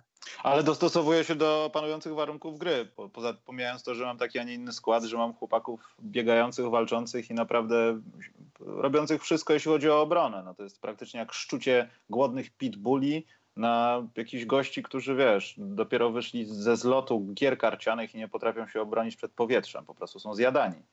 Do Tylko jakiej chodzi- drużyny NBA byś porównał swoją drużynę? Moją drużynę? Porównałbym ich do takich Golden State Warriors, co zamiast trójek mają biegane. Aha. I to No, naprawdę ale jest tak- tak, up-tempo, o Boże. Do drużyny, która teraz gra w NBA, do której najbardziej jesteście podobni. Nie wiem. Utah Jazz. Może nie, bo widzisz, problem jest taki, że tak naprawdę na 11 chłopaków mam 7 albo 6 chłopaków, z którymi mogę, mogę ich wstawić w każdym składzie, albo nawet siedmioma wyjść na boisko, jeśli miałbym wybierać, ktoś teraz pasuje. Problem u mnie jest taki trochę, że nie wiem, kogo mam wybrać czasami. I po prostu Mhm. polegam na takim przeczuciu, kto jest dzisiaj w gazie, albo kto po prostu, wiesz, dzisiaj, dzisiaj wygląda trochę bardziej zdenerwowany jest, niech wejdzie po broni. Ale Mhm. Nie wiem, nie, nie, nie To znajduję takiego... No to, no to jesteście Oklahomą, bo, no bo niby, niby Paul George, ale on dzisiaj trochę wygląda na zdenerwowanego. Może Abrines, ale też nie do końca, ale nie masz Westbrooka, to, to, to nie. Czy No, masz? To zależy, jeśli o jakie aspekty Westbrooka chodzi, ale to chyba nie w tym No, taki podcaście. gość e, super atletyczny, super atletyczny, lubi statystyki, lubi rzucać. No to nie, um, e, wszyscy w Lidze Wiatrów lubią statystyki, Karol. Jeśli o tym mogę powiedzieć, to wszyscy lubią, bo, Dobrze. bo, bo są. E, Także to jest ważne. Nie, ale bro, bronią świetnie, tylko że mamy strasznie słabą trójkę. Naprawdę. Już nawet staramy się nie rzucać za trzy punkty, bo to nie zawsze wychodzi. Po- Pomijając to, że w tej lidze chyba ogólnie nie rzuca się za trzy punkty jakoś specjalnie. E, To tak, to Monsun Warszawa gra z Golden w pierwszej rundzie. Dobra, tak poważnie, to teraz Karol ci najgorsi. I możemy porozmawiać chwilę o Cleveland Cavaliers i dlaczego Lu musiał opuścić zespół. Bo No w właśnie, moim dlaczego odczuciu, w moim odczuciu powinni, powinno się go zostawić, nawet z intencją tego, że stary, wyrzucimy cię w przyszłe wakacje, bo chcemy jeszcze gorzej, albo nie wiem, coś będzie się działo. Ale trzymaj tą drużynę. Skoro i tak jesteś dobrym trenerem i pokazujesz, że w tych meczach mimo wszystko nie wygrywacie, ale coś się dzieje i jest walka i potraficie nawet coś wygrać albo mieć jakąś dobrą końcówkę, cokolwiek, to, to nie jest wina trenera trochę. No. On, on tylko by robił lepiej niż ktoś może zrobić nowy. Ja wiem, że chcą obniżyć swoją pozycję do tego stopnia, żeby bić się w drafcie, bo już Kevin Love wysiadkę zrobił, ktoś zaraz może zrobić wysiadkę i już ten sezon jest chyba stracony w jakiś sposób dla Cleveland. O ile wcześniej był wygrany, no bo wiadomo, no, na Cleveland też nikt za bardzo nie liczył, ale no nie sądzę, żeby to był dobry pomysł. No, akurat w tym temacie się nie pokłócimy, bo ja uważam tak samo, identycznie. Tym bardziej, że zobacz, masz skład bez Lebrona i masz skład, który w jakimś tam super optymistycznym scenariuszu bije się o playoffy, ale ogólnie się nie bije, no bo, to, no bo skład jest średni. I ja uważam, że uczciwym byłoby dać szansę Lu, zobaczyć, pokazać, jak, jak będzie prowadził ten skład bez Lebrona. I jeżeli mieli go zwalniać, mieli na uwadze, że będą go zwalniać, no to nie po sześciu meczach. Wiadomo, że te, wiesz, 0,6 to jest 0,6 i to zawsze, jeśli chodzi o decyzję, to się broni. Znaczy broni się decyzja o zwolnieniu go, ale ten, kto oglądał mecze Cavs, ten wie, że Cavs wcale nie wyglądali źle. Znaczy w obronie nie wyglądali rewelacyjnie, ale tak ogólnie, w skali ogólnej to, to, to 0-6 to nie pokazuje tego, jak Cavs byli w tych sześciu meczach, bo, bo tak rozjechani to byli może w jednym, może w dwóch, a w pozostałych czterech byli cały czas w grze. Szczególnie z Toronto ten pierwszy mecz bardzo mnie zaskoczył. Bardzo mi się Cavs podobali i tak sobie tak się zastanawiałem odnośnie, w odniesieniu do tych linii bookmacherów, że mogłem dać, że jednak wygrają tych 30 meczów, bo oni wyglądają jak drużyna, która spokojnie może zrobić na wschodzie playoffy. No ale widzisz, minęły dwa tygodnie wszystko się zmienia i, i wiesz... Nie wiem, jak mogłeś nas, to, Karol, wykoncypować akurat. Dochodzą do nas głosy y, z Cleveland, że, że tam trochę mógł być zgrzyt na linii Lu. Kobi Altman, że być może Kobi Altman chciał, żeby żeby, żeby trochę bardziej ogrywać młodych, a Alu trochę bardziej chciał grać weteranami. Wiesz, to zawsze jest, to zawsze jest jakieś tam, jakieś tam wytłumaczenie jakieś usprawiedliwienie tego, co się, co się zrobiło, a, a jaka jest prawda, to być może ktoś nam o niej powie. No ale z drugiej być, strony Lu grał młodymi, bo też nie miał za specjalnie innego wyjścia.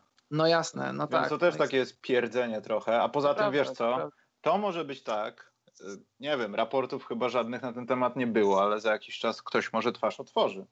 Pomijając to, że Lu moim zdaniem długo tam nie, wysiedzi, nie wysiedzi na tym bezrobociu i w jakimś sztabie to on będzie na pewno, a jeśli chodzi a to o na pewno, szkoleniowca, to nie ulega, nie ulega wątpliwości. To bym go nawet w Bulls widział, ale o czym chciałem powiedzieć, e, że to mogło być tak, że on ordynarnie wszedł do biura albo była rozmowa z Altmanem i były jakieś tam sugestie tym, może trochę czasami za dobrze gramy a Lu się zdenerwował, stary, ja, ja chcę grać w kosza, ja nie mam zamiaru myśleć o tym, że będę tankował, mam Lowa jeszcze wtedy zdrowego, tego, tamtego, możemy naprawdę coś zrobić, a poza tym i tak będziemy ssać, więc jakaś pozycja w drafcie będzie. Tylko z drugiej strony też dbajmy o tych sekstanów, że tak powiem, którzy są teraz w drużynie, tak?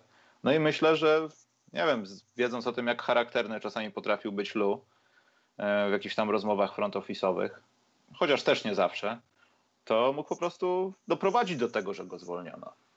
Mogło tak być i też zwróć uwagę, że ta kontuzja stopy, czy tam palca stopy Kevina Love e, na początku była ogłaszana jako, jako coś drobnego, co potrwa kilka meczów, może tydzień, a później razem ze zwolnieniem no to się zbiegło w czasie ogłoszenie, że, że Love może nie zagrać przez najbliższy miesiąc, a może nawet dłużej.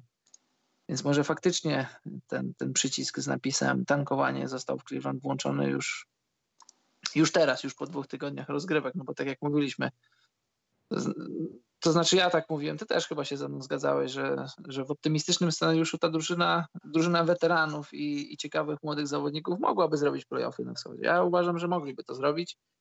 Tylko, no, że oni... się dużo z rzeczy stać, które są nie, no trochę od nich niezależne, ale to prawda, trudno to się prawda. nie zgodzić. No. no, ale wiesz, czasem decyzja o tym, że zawieszamy białą flagę jest podjęta dosyć szybko i być może w Cleveland już ona została podjęta. No bo mhm. masz Sextona, masz Osmana, masz, yy, nie wiem, być może Huda, jeśli będą chcieli go zatrzymać i to jest tam jakiś tam Clarkson też, jeśli będą chcieli go zatrzymać. Masz Larego Nansa. Jest powiedzmy pięciu, sześciu zawodników takich, takich grubo poniżej trzydziestki, yy, zawodników, którzy jeszcze nie weszli w swój prime i może jest w tym jakaś metoda, żeby, żeby trochę przezimować ten sezon, ten pierwszy sezon po Lebronie, sezon, w którym na pewno KAF nie graliby o mistrzostwo. Czy graliby o playoffy, no to może, tak jak powiedziałeś, musiałby się na to złożyć wiele pozytywnych czynników, nie, nie, nie do końca zależnych już od, od samych Cleveland, więc wiesz, ktoś ma płacone za to, żeby podejmować decyzje w Cleveland. Nie my, my możemy to tylko oceniać, czy to będzie dobre, czy nie, to czas pokaże, ale, ale tak jak zgadzam się z tobą, tak jak powiedziałeś, że to się odbyło trochę niesprawiedliwie i trochę za szybko, no bo Lu zasłużył na to, żeby dostać szansę. No to Lu? tak no wyleciał. No to Lu? No to Lu właśnie, że zasłużył na to, żeby pokazać, jakim jest trenerem bez Lebrona. No bo Lu ma bilans 1,18 w meczach, w których y, nie było Lebrona w składzie, a, a był jeszcze zawodnikiem y, Cleveland. Znaczy nie, już nie był, bo to jest liczone razem z tymi z poprzednim sezonem. 1-18. To nie mówi za dobrze, ale Lu jest dobrym trenerem, bo gdyby nie był dobrym trenerem, to nie byłby w sztabie Bostonu, nie byłby w sztabie Clippersów. Ogólnie nie byłoby go w NBA. Ma dobrą opinię w NBA i, i już z niejednego koszykarskiego pieca jadł chleb i już nie, u niejednego głównego trenera był asystentem, a, jak wiecie, a może nie wiecie, główni trenerzy sami budują sobie sztab trenerski i oni sobie dobierają asystentów. I fakt, że ktoś do ciebie dzwoni i chce mieć ciebie w swoim, w swoim sztabie, coś mówi o, o warsztacie, o przygotowaniu, o profesjonalizmie. Lu. No to Lu. No to Lu. E, można odebrać Cleveland w, w kategorii najgorszych tego drugiego tygodnia, no bo już patrzę, sześć zespołów nie wygrało spotkania, od 24-30 ten przedział czasowy. No ten jeden dzień, w którym dzisiaj nagrywamy, no to będzie złamanie tego tygodnia. E, ale Houston nie wygrało meczów tego tygo w tym tygodniu, Karol. Mm-hmm. E, to samo Dallas i Phoenix. I jednocześnie w tym samym rzędzie masz Wizards. Kto jest twoim zdaniem gorszy w tym drugim tygodniu? Wizards czy Houston? Wizards. A o ile? Bo u mnie jest o tyci. Także ja o wiem, że, że nie, wiem, że Wizards są, wiesz, nie do oglądania, ale czasami nie da się też oglądać do końca Houston. Sprawdziłem to raz w tym tygodniu na żywo i no nie byłem zadowolony mnie, z efektów mnie, spożywczych. różnica polega na tym, że takie jest moje odczucie, że, że Rackets chcieliby wygrywać te mecze i są sfrustrowani tym, że nie wygrywają. A, a dla Wizards to jest po prostu kolejny dzień w robocie. Przyszli. no tak. No. Przyszli, odbębnili i poszli. I zobacz, ja nie wiem, dla mnie to jest takie dziwne, że po zawodniku nie widzisz, że ma radość z grania w koszykówkę, bo Bill, co by się nie działo w meczu, to parę razy się uśmiechnie po dobrej akcji, czy po czymś, po czymś dobrym, po czymś ciekawym.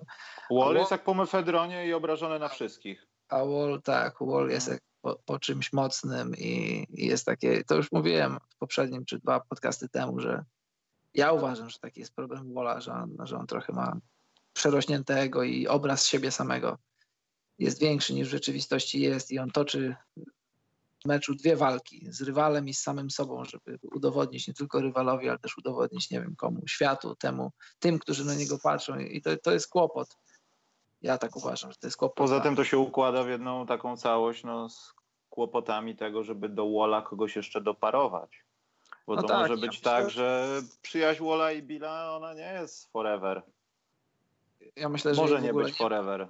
Może jej w ogóle nie być. Natomiast to, co mówił Marcin Gortat, no jeśli mówił za poprzedni sezon, jeśli tam się działy rzeczy w szatniach, w szatni, które on odczuwał, prawdopodobnie też Marcin trochę z nich powodował. Albo też zaagniał, albo po prostu coś mówił, kiedy mógł spokojnie podejść i dobra, na razie. E, to już nie rozumiem, gdzie może być problem, bo teraz gdzie można szukać problemu w tym, co się dzieje, jeśli wypłynęłyby jakieś plotki, że jest znowu niedobrze w szatni? E, już nie ma osób, które mogą tam pyskować. Ja nie widzę osoby, która może pyskować poza Brooksem, no ale Brooks wydaje się tak być jak zastraszony, jak w zagniewanych młodocianych pan od fizyki. Niech ta lekcja się skończy, bo oni wyjmą broń. Ale wiesz, news o tym, gdyby taki wypłynął, że, że są jakieś tam tarcia w szatni, w szatni Wizards, to nie jest żaden news. To my to wiemy, my to wiemy od lat.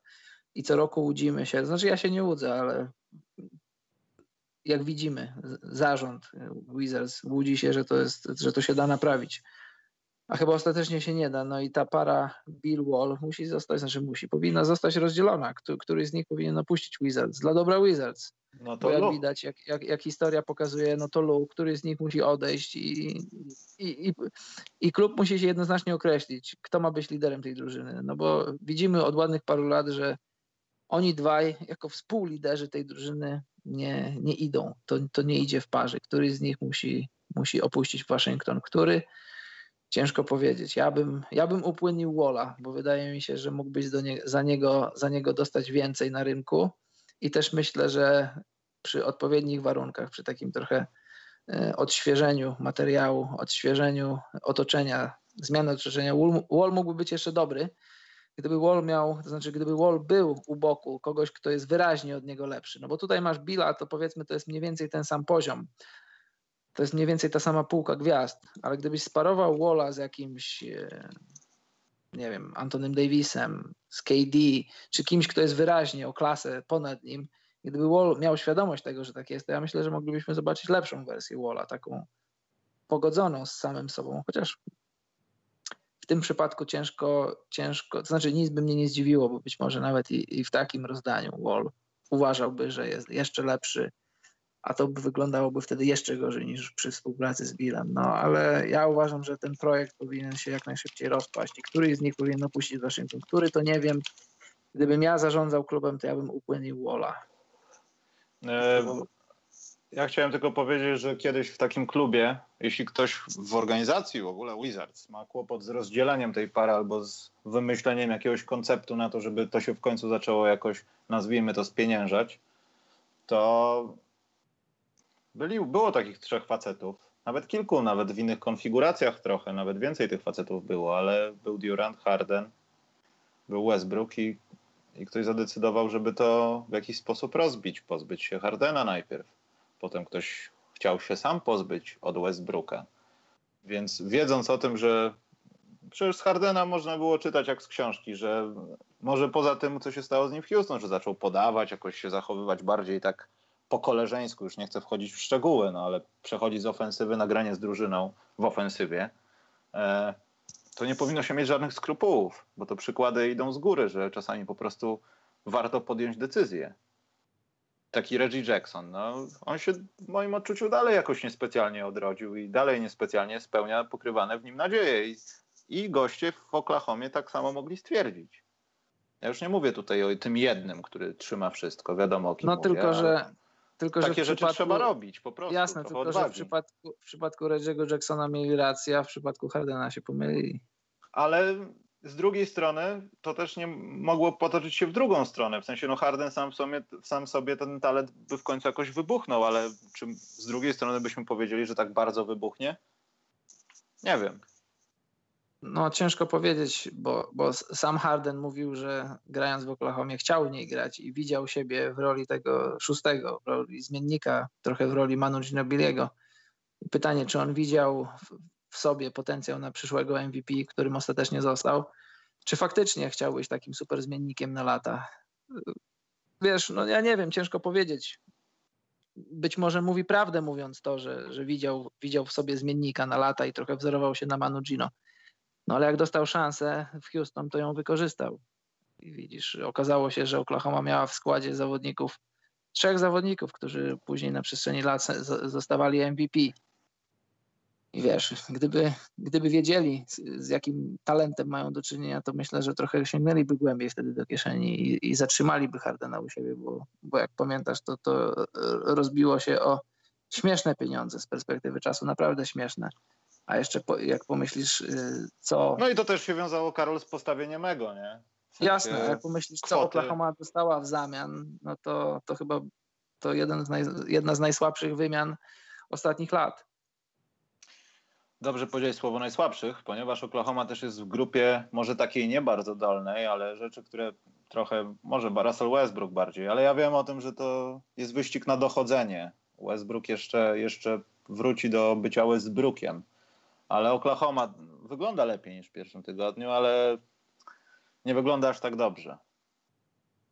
Ja wiem, że są na czystym chyba na 50%, dwa mecze rozegrali w tym tygodniu, ale nie sądziłem, wiesz, może, może to przez tą kontuzję, może to są jakieś ograniczenia, nie wiem, nie, nie, nie, dopatrywałem się tam jakichś tam raportów medycznych, ale myślałem, że wiesz, Westbrook wejdzie pierwszy tutaj do sezonu. Rozmawialiśmy o tej końcówce strasznej jego w poprzednim tygodniu.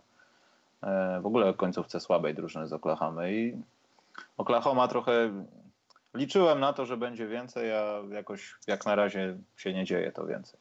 Chociaż ten tydzień no, dla nich jest mocno ograniczony, także pewnie październik, listopad coś zobaczymy, ale trochę jestem rozczarowany tym, co się dzieje w Oklahomie. No ja też jestem, ale nie przereagowuję, bo ja myślę, że, że zaczną wygrywać, no bo musiałaby się zdarzyć jakaś naprawdę poważna katastrofa, żeby taki skład y, z takim talentem, z takimi ciałami, dobrze zbudowanymi ludźmi i pod kosz, i na obwód, którzy tak są zbudowani, że mogą dobrze bronić i myślę, że w końcu zaczną to robić. Więc to musiałaby się wydarzyć jakaś, jakaś straszna katastrofa, żeby, żeby potencjał, tego drużyny, ty, potencjał tej drużyny, który tam, który tam bezsprzecznie jest, żeby w, końcu nie, za, nie, nie zafunkcjonował. Początek sezonu mieli ciężki, no wiadomo dlaczego. Nie, nie było Westbrooka w dwóch pierwszych meczach. W trzech ostatnich gra, no ale przypomnijmy, on, on gra po operacji, wrócił po operacji. No na, na, nawet i ktoś taki jak Westbrook, tak fizycznie jak Westbrook, potrzebuje tego czasu na dotarcie, potrzebuje tego czasu, żeby zrzucić trochę tej rdzy z nóg. Paul George nie gra jak, jak Paul George. Nie gra jak człowiek, który jest w pierwszym roku Tak. swojego no- nowego kontraktu. I to są, to są największe dwa problemy Oklahomy, że, że oni cały czas czekają na swoich liderów. Ci liderzy na razie jeszcze, na razie jeszcze nie dojechali, ale myślę, że w końcu dojadą i myślę, że Oklahoma zacznie wygrywać. No, tak jak powiedziałem, no, w tym drugim tygodniu, no, tylko dwa spotkania do tej pory rozegrane, także to też jest taki trochę poza skalą, jeśli chodzi o ocenianie. Może to dla, dla nich lepiej, że mają czas, żeby się trochę przegrupować, w sensie mówię bardziej o Westbrooku. Ja już nie mówię, żeby dostosowywać drużynę z powrotem, bo Westbrook wrócił i nie zaczął sezonu, ale żeby on się poczuł trochę pewniej, trochę bardziej się ogarnął. Ja nie twierdzę wcale, że te rzeczy, na przykład te końcówki, które się wtedy działy, to nie jest jego pięta achillesowa, ale myślę, że gdyby to był poprzed, z poprzedniego sezonu Westbrook, to przynajmniej połowa tych rzutów by wpadła albo akcji by się udała. No ale tak jak powiedziałeś, no to na razie trzeba poczekać, a dobrze, że tylko dwa, bo gdyby już mieli cztery spotkania w tym tygodniu i byliby 0-4, to moglibyśmy nag- nag- nagrać odcinek, dlaczego się w Oklahomie wszystko dzieje i dlaczego z powrotem ich przenieść do Seattle. To też za to powinniśmy trzymać kciuki, Karol, żeby oni jak najbardziej z sali może wtedy wrócą. No, E, dobra. wątpię, no ale zobaczymy. Dobra, personalnie Karol, y, najgorszy zawodnik, którego najgo- naj, najgorzej ci się oglądało. Masz takiego zawodnika? Najgorszy z tych, których myślałem, że będzie dobry, czy Jakikolwiek, że widziałeś takiego chłopa, że jest tak najgorszy, że, że już nie mogłeś. Koszykarsko to raczej jakoś tak bardzo nikt mnie nie, nie, nie rozczarował, ale tak, tak, wiesz, charakterologicznie, no to John Wall i Brandon Ingram, ale o Ingramie to już mówiliśmy No, przy okazji, przy okazji tej bitwy. to prawda. No to, to niech, będzie, niech będzie John Wall za to, że stracił radość do grania w koszykówkę. A ja Garego Harrisa, że nie wybucha jak powinien, jest w zasadzie minusowym graczem. Tymczasem w Sacramento Daron Fox jest w trzech czy czterech meczach 17,5 na plusie. No, da się, Gary, da się. Nie tylko piękne oczy. Dobra, przechodzimy do pytanek od was. Ja mam, Karol, jedno do ciebie na Facebooku. E, Ktoś tam coś nam jeszcze napisał na czacie, także ja zaraz przejdę, ale Karol, zadam ci w międzyczasie pytanie, bo chyba jest do ciebie. Do mnie słucham. E, Paweł Marczak pyta na Facebooku. Zapytaj proszę Karola, co sądzi o wykluczeniu Kazinsa w meczu z Nowym Jorkiem. Dla mnie kabaret, ale może on ma, czyli w sensie ty, Karol, na to inne spojrzenie. Jako sędzia, tak? No, jako ojciec sędzia, nie wiem. Jak. Jako ojciec, szczególnie jako ojciec. Czy dobrze się zachował? E, No słuchaj, jako, jako sędzia, y, y, sędzia ma, ma narzędzia do tego, żeby wyrzucać z boiska ludzi, których uważa za stosowne i, i widocznie sędzia Foster, bo to była z tego co pamiętam jego decyzja, uznał, że, że Kazinsa trzeba wyrzucić z, z meczu. I no i wiesz, my bazujemy tylko na obrazie taki, który dostarczył nam League Pass, czy ogólnie telewizja.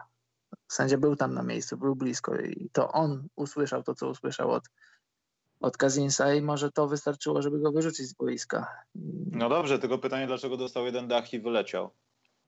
A, wiesz, zawodnikom... Mało tego, ten sędzia skomentował to po meczu. Ktoś z Bleacher Report zrobił w ogóle jakąś notatkę na Twitterze, jak wyglądała ich rozmowa, i, czy nawet NBA Communications, że sędzia odpowiedział wymijająco i wyszło to tak trochę, że spodziewał się, że coś powie. Ja tu pozdrawiam se- serdecznie Mateusza Dobosza, bo od niego też tak kiedyś dostałem dacha, że sędzia myślał, że zaraz będzie to, co jest zwykle i pach daszek, a w tym czasie nie padło nic. I wiesz o co chodzi? Uznaniowo, An- także znając... Dokładnie. No to jeszcze raz, słuchaj, ja nie wiem, co tam, jakie tam słowa padły, no bo nie jesteśmy w stanie tego, tego zweryfikować. E, Sędziowie generalnie co do zasady nie udzielają wywiadów dziennikarzom, więc nie spodziewajmy się, że usłyszymy coś od Postera.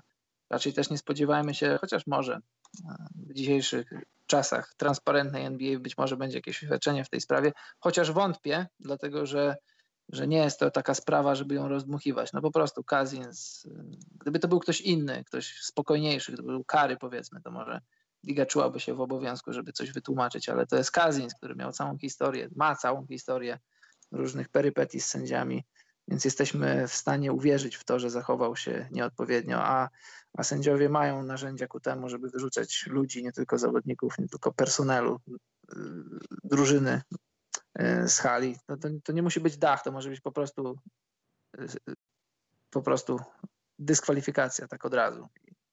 I tyle. I chyba nie mam nic więcej do dodania, no bo Foster, Steve Foster nie mówił mi, dlaczego wyrzucił Kazinsa. Nie dzwonię. No, ale, jednak, ale nie. jednak nie, ale z doświadczenia wiem, że, że to, że jak jesteś sędzią, szczególnie doświadczonym i uznanym, tak jak Foster, to nie szukasz poklasku i nie, nie, nie udajesz kogoś, kim nie jesteś, nie próbujesz być twardy na boisku, więc wydaje mi się, że naprawdę padły tam takie słowa, które paść nie powinny i, i Foster raczej spokojny sędzia zareagował takie, a nie inaczej. No tak, tak, tak wnioskuję, a, a raczej się tego, a raczej szczegółów się nie dowiemy.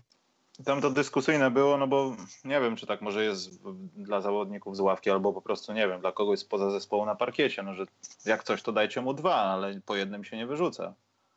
Ale no to jeszcze raz ci mówię, dajesz komuś dacha, dajesz drugiego i go wyrzucasz, ale możesz od razu dać dyskwalifikację po prostu, bez, bez ceregielenia ale to, ale to się nie wiąże z tym, że to są po prostu powiedzenia, że dałeś komuś dwa dachy? Nie, nie, jest, to są dwie różne rzeczy. Możesz okay. kogoś wyrzu- ktoś może wylecieć z boiska za dwa dachy, ktoś może wylecieć z boiska za dwa niesporty, mówię o FIBA. I ktoś może wylecieć z boiska za jeden, po prostu za jedną dyskwalifikację. No bo wiesz, bo na przykład. Czyli poczekaj, dyskwalifikujesz no. kogoś, tak go dyskwalifikujesz, to on może jeszcze dostać dwa dachy, nie? Bo nie dostał żadnego, ale go zdyskwalifikował. Nie, no, nie, nie, nie, już nie może. I opuścić boisko. No bo załóżmy, że dyskutujesz y, y, z trenerem, y, jakoś tam zażarcie, no i uznajesz, że musisz dać mu dacha, no i dajesz mu go. No ale jeżeli on przekroczy już tak od samego początku jakąś, jakąś tam linię kulturalnego rozmawiania i ty nie masz wyjścia, bo on nagle pozdrowi wszystkich członków twojej rodziny i coś jeszcze zrobi, no i nie masz wyjścia, musisz, musisz go wyrzucić od razu z boiska. Albo na przykład sytuacja taka, że zawodnik e, kogoś sfauluje, swojego rywala i to w sposób taki, który, który nawet na niesporta się nie nadaje. No to nie dajesz mu niesporta, potem drugiego, tylko po prostu wyrzucasz go automatycznie z boiska, od razu. To był żart, szukałem już dziury w systemie, bo mam mecz za dwa tygodnie ważny i może bym czegoś się hmm. dowiedział. Pytanie jest, Karol, czy Damian Lillard, Paweł Grudzień pytał, pozdrawia z Birmingham ogólnie.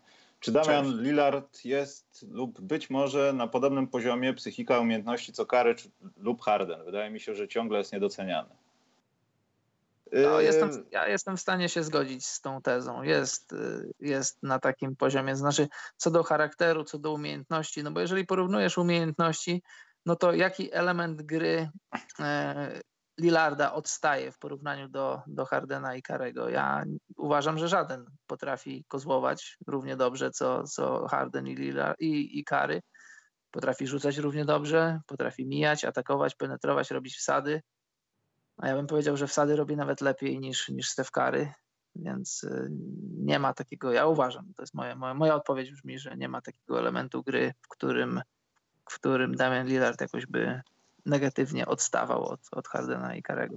A ja bym nawet powiedział, że pozytywnie odstaje od ich dwójki. O, właśnie, bo, właśnie. Bo mimo wszystko ma jakiś złoty środek w ofensywie. Ja wiem, to jest niepopularne, bo nie rzuca 14 trójek, ale mógłby z drugiej strony, gdyby był postawiony przed taką sytuacją. Może Jasne. nie byłby mega skuteczny, bo nie pokazuje tego zawsze, ale on zawsze, po drugie, jest takim gościem, który jest lojalny. Ja wiem, że dzisiaj w NBA się to nie liczy, ale on jest dalej w Portland. Ja wiem, że Curry jest dalej w Golden State, ale gdyby Golden State nie było tym, kim jest, to by tam pewnie nie był. No. I Kevin Durant doskonale wie o tym. Ciekawe, na ile starczy mu tej cierpliwości. Poza tym defensywnie. No. Defensywnie myślę, że znacznie odstaje na plus od Hardena, to jest pewne. A jeśli chodzi o Karego, to, to też zależy. To też zależy, bo Damian Lillard y, nie jest takim e, demonem w całej obronie. W sensie jeden na jeden jest ok i tak dalej, ale czasami, nie wiem, w tym sezonie to czasami widać, że chce komuś pomóc, bo jest gdzieś jakaś przerwa, ale jednocześnie opuszcza swoją pozycję i się okazuje, że ta jego pozycja, gdzie nie była ważna, nagle staje się ważna, bo przeciwnik to przeczytał. Ale to jest kwestia serducha. No po prostu chcesz być wszędzie, bo widzisz, że tutaj są braki i robisz wszystko za wszystkich. Trochę taki Westbrook bez sterydów, no, tych emocjonalnych. Tak bym to opisał. Dobrze, Karol, jest ostatnie pytanie i idziemy sobie. E, ktoś powiedział, Sebastian Przybył powiedział, że Milwaukee Bucks podjęli opcję. Oczywiście, że wiem o tym, oczywiście, że się cieszę z tego i e, chciałbym zdementować plotki, które sami trochę poszerzyliśmy, ale były takie informacje, że tak naprawdę Maker nie to, że się nie mieścił tam do tego magicznego składu coacha B, tylko to raz, trochę mógł się odstawać, ale odstawał, że miał jakieś kłopoty z kolanem. One dalej gdzieś tam są i podejrzewam, będą się ciągnęły przez jego karierę, bo Ja nie wierzę, że on ma tyle lat, ile ma. Nie wierzę Czar- w to. Czarne kolano. Czarne złoto. I bardzo się cieszę z tego. Mój team fantasy również, zwłaszcza, że go nie wystawił. E, dobra, więc Sebastian jest odhaczony. E, to wyszedłem. Ostatnie pytanie dzisiaj jest. E, kim grać, w bolem czy rondo? Ja mam pytanie takie w co? No, Ale rondo. Bolem, chyba, no. dlatego że bol to jest piłka, trzeba grać piłkę. nie O, to w tym momencie w setkach mieszkań pękły słuchawki właśnie od tego suchego żartu. Nie, ale tak poważnie, chyba rondo. żadnym z nich. Żadnym z nich. Nie, rondo, dajmy rondo. Co by Bol zrobił? Bol jest jeszcze niedoświadczony, a rondo już wie, jak kogoś uderzyć. Przynajmniej. Ale to jest pytanie o fantazji, czy tak ogólnie o, o przyszłość? Nie, Lakers? myślę, myślę, że tak chyba ogólnie o przyszłość Lakers z teraźniejszością trochę. No bo też nie mówiliśmy, że Lakers są jak najbardziej na minus. Aczkolwiek tego, co się mówi wokół tego, Boże, to jest y, przegrany sezon Lebrona czasów niepamiętnej w ogóle rozdziewiczania drogi w profesjonalnej karierze i trzeba się z tego martwić. Nie, kto, kto myślał, że Lakersi będą lepsi niż są teraz, naprawdę sorry. A i tak grają wyrównane spotkania i spokojnie mogli być na plusie. Ja wcale tego nie twierdzę, ale nie powinniście się spodziewać kibice Lakers, że od razu będzie 800-0. Bo nie będzie. No, jeśli to ma być proces, to LeBron musi mieć też czas, żeby nauczyć tych jełopów tego, żeby ze sobą współpracować. Mówię to o młodych jełopach, jak Ingram, jak już coraz mniej jełopowaty bol. Tak, powiedziałem to. Tyle. A, a pamiętasz, jak e, w wakacje na Twitterze ktoś mnie pytał, czy, czy zażyłem leki, albo czy ich zażyłem za dużo, albo za mało, bo, bo widzę, widzę, widzę problemy Lakers oczami wyobraźni. No, antycypowałeś, Karol. No widzisz. Tak mogę powiedzieć. No. Dobrze, więc y, my zjeżdżamy. y, Chyba co, Karol? Piąteczek i będziemy mówili o tym, jak y, usunąć li- linię za trzy punkty i co by się by działo, gdyby to się stało. E, Dzięki za wszystko. Sprawdzajcie Patronite'a. Napiszcie mi, czy było widać ten layout cały, który się pojawia podczas transmisji, bo to też jest bonusik taki. E, No i patroni też sprawdzajcie swoje maile, bo będę pytał o różne, różne adresy. E, Bo kto nie był na początku, ten nie wie, ale my zmieniliśmy trochę w naszych progach, także warto odwiedzić. E, No nie wiem, Karol, to jak chcesz coś ciekawego powiedzieć, to powiedz, a jak nie, to idziemy sobie. Tylko musi Na być ciekawe, temat? naprawdę. Nie wiem, na jakikolwiek. Wybie- wy, poczekaj, jak Man w tym, z, jaki był program ten muzyczny z Manem, co on za takie sznurki ciągnął i spadały takie kostki? Szansa na sukces. O, no to ja teraz zrobiłem tak, poczekaj, coś zrzucę. Jedynka. O. Naprawdę zrzuciłeś coś. No, E, i- jedynka. Jest taki temat, że e, sędziowałem wczoraj i będę to robił też jutro w Sztokholmie Junior NBA. To jest taki projekt pod parasolem NBA e, w różnych krajach. Niestety w Polsce tego na razie nie ma. W Szwecji to już jest sezon bodajże czwarty lub piąty. E, NBA bierze pod parasol mm, kilka klubów e, w Szwecji, w różnych miastach. No ja będę sędziował w Sztokholmie, ale to się odbywa też e, w Göteborgu, w Malmö chyba, z tego co pamiętam. I to fajnie, wszystko ładnie wygląda. Być może zrobię jutro jakieś parę zdjęć i gdzieś tam wrzucę na jakieś tam platformy społecznościowe. Z Zorki 5 koniecznie. z Zorki 5 i, i fajnie to wygląda, bo, bo NBA dostarcza stroje, dostarcza e, różne tam rzeczy i drużyny normalnie grają jak grają pod nazwami drużyn NBA. Wczoraj sędziowałem takie mecze jak e, wczoraj sędziowałem derby Florydy, Orlando przeciwko Miami. Dostałem koszulkę Orlando, bardzo fajna. A ile to to ma lat? E, Właśnie to są młodzieżowe rozgrywki, tak na, tak na moje oko to jest jakieś powiedzmy, wiem, U12, U13, maksymalnie U14. Są, są drużyny, drużyny mieszane, grają i chłopcy i dziewczynki, no i, no i fajne. To jest moim zdaniem ciekawy projekt, szkoda, że, szkoda, że w Polsce go nie ma. A chciałbym zadać pytanie, Karol, bo w takim układzie oni są wiodącą marką, jeśli chodzi o tego typu. Mówię o NBA. Em, Na jakie kosze się Karol gra w U12 załóżmy takim i na jaki rozmiar piłek?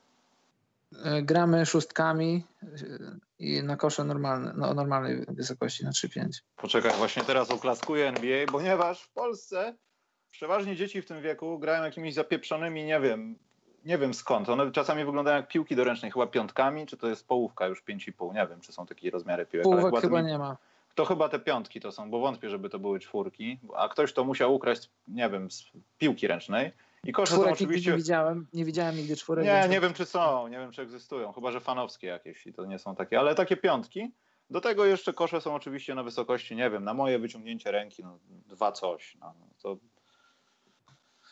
Ach, jeśli to ma tak wyglądać, to faktycznie my zmierzamy donikąd. A ja chciałem tylko się potwierdzić, Karol, czy na świecie jest tak, jak myślałem. Dziękuję bardzo.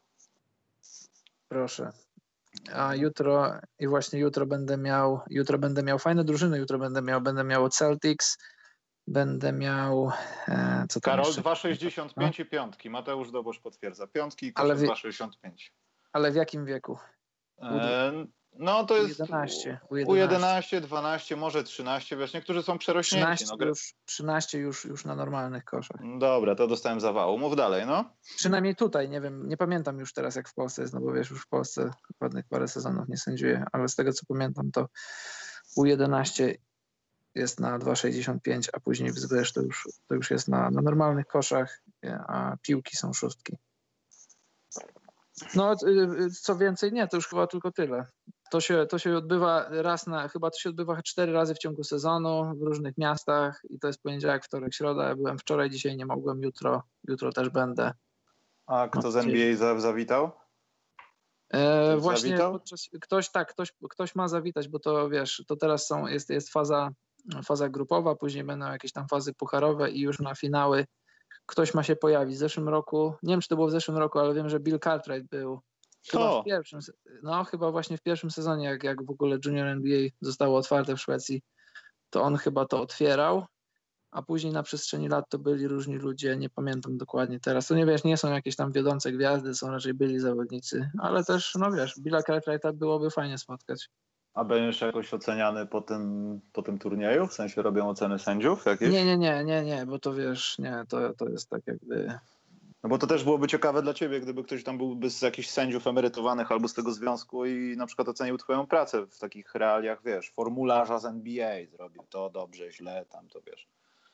To No, ciekawe. ale też, też trochę ciężko się wykazać, no bo wiesz, to jednak nie jest jakiś tam porywający poziom, tam jest raczej e, nastawienie na to, żeby dzieci e, trochę liznęły koszykówki sz- właśnie z poznaku NBA, żeby zaktywizować dzieci, żeby, się zaczęły ruszać, trenować. No i tam wiadomo, e, poszukuje się talentów i może w perspektywie, żeby kolejny Szwed znalazł się w NBA po Jonasie Jerebko. Już on wystarczy. Módlmy się o Polaka swojego jakiegoś. No, Bo, oczywiście. bo to chyba będziemy musieli długo na to czekać. No nic, Karol. To w takim układzie no to lu i idziemy i do zobaczenia w piąteczek. Jak coś, to sprawdzajcie Facebooka, Patronite'a, Karola. Yy, wszystko możecie sprawdzać naraz nawet. Także Wszystko cześć, moje. Tak. cześć czołem. Dobrze, no to dziękujemy za dziś i dobranoc, mili ludzie.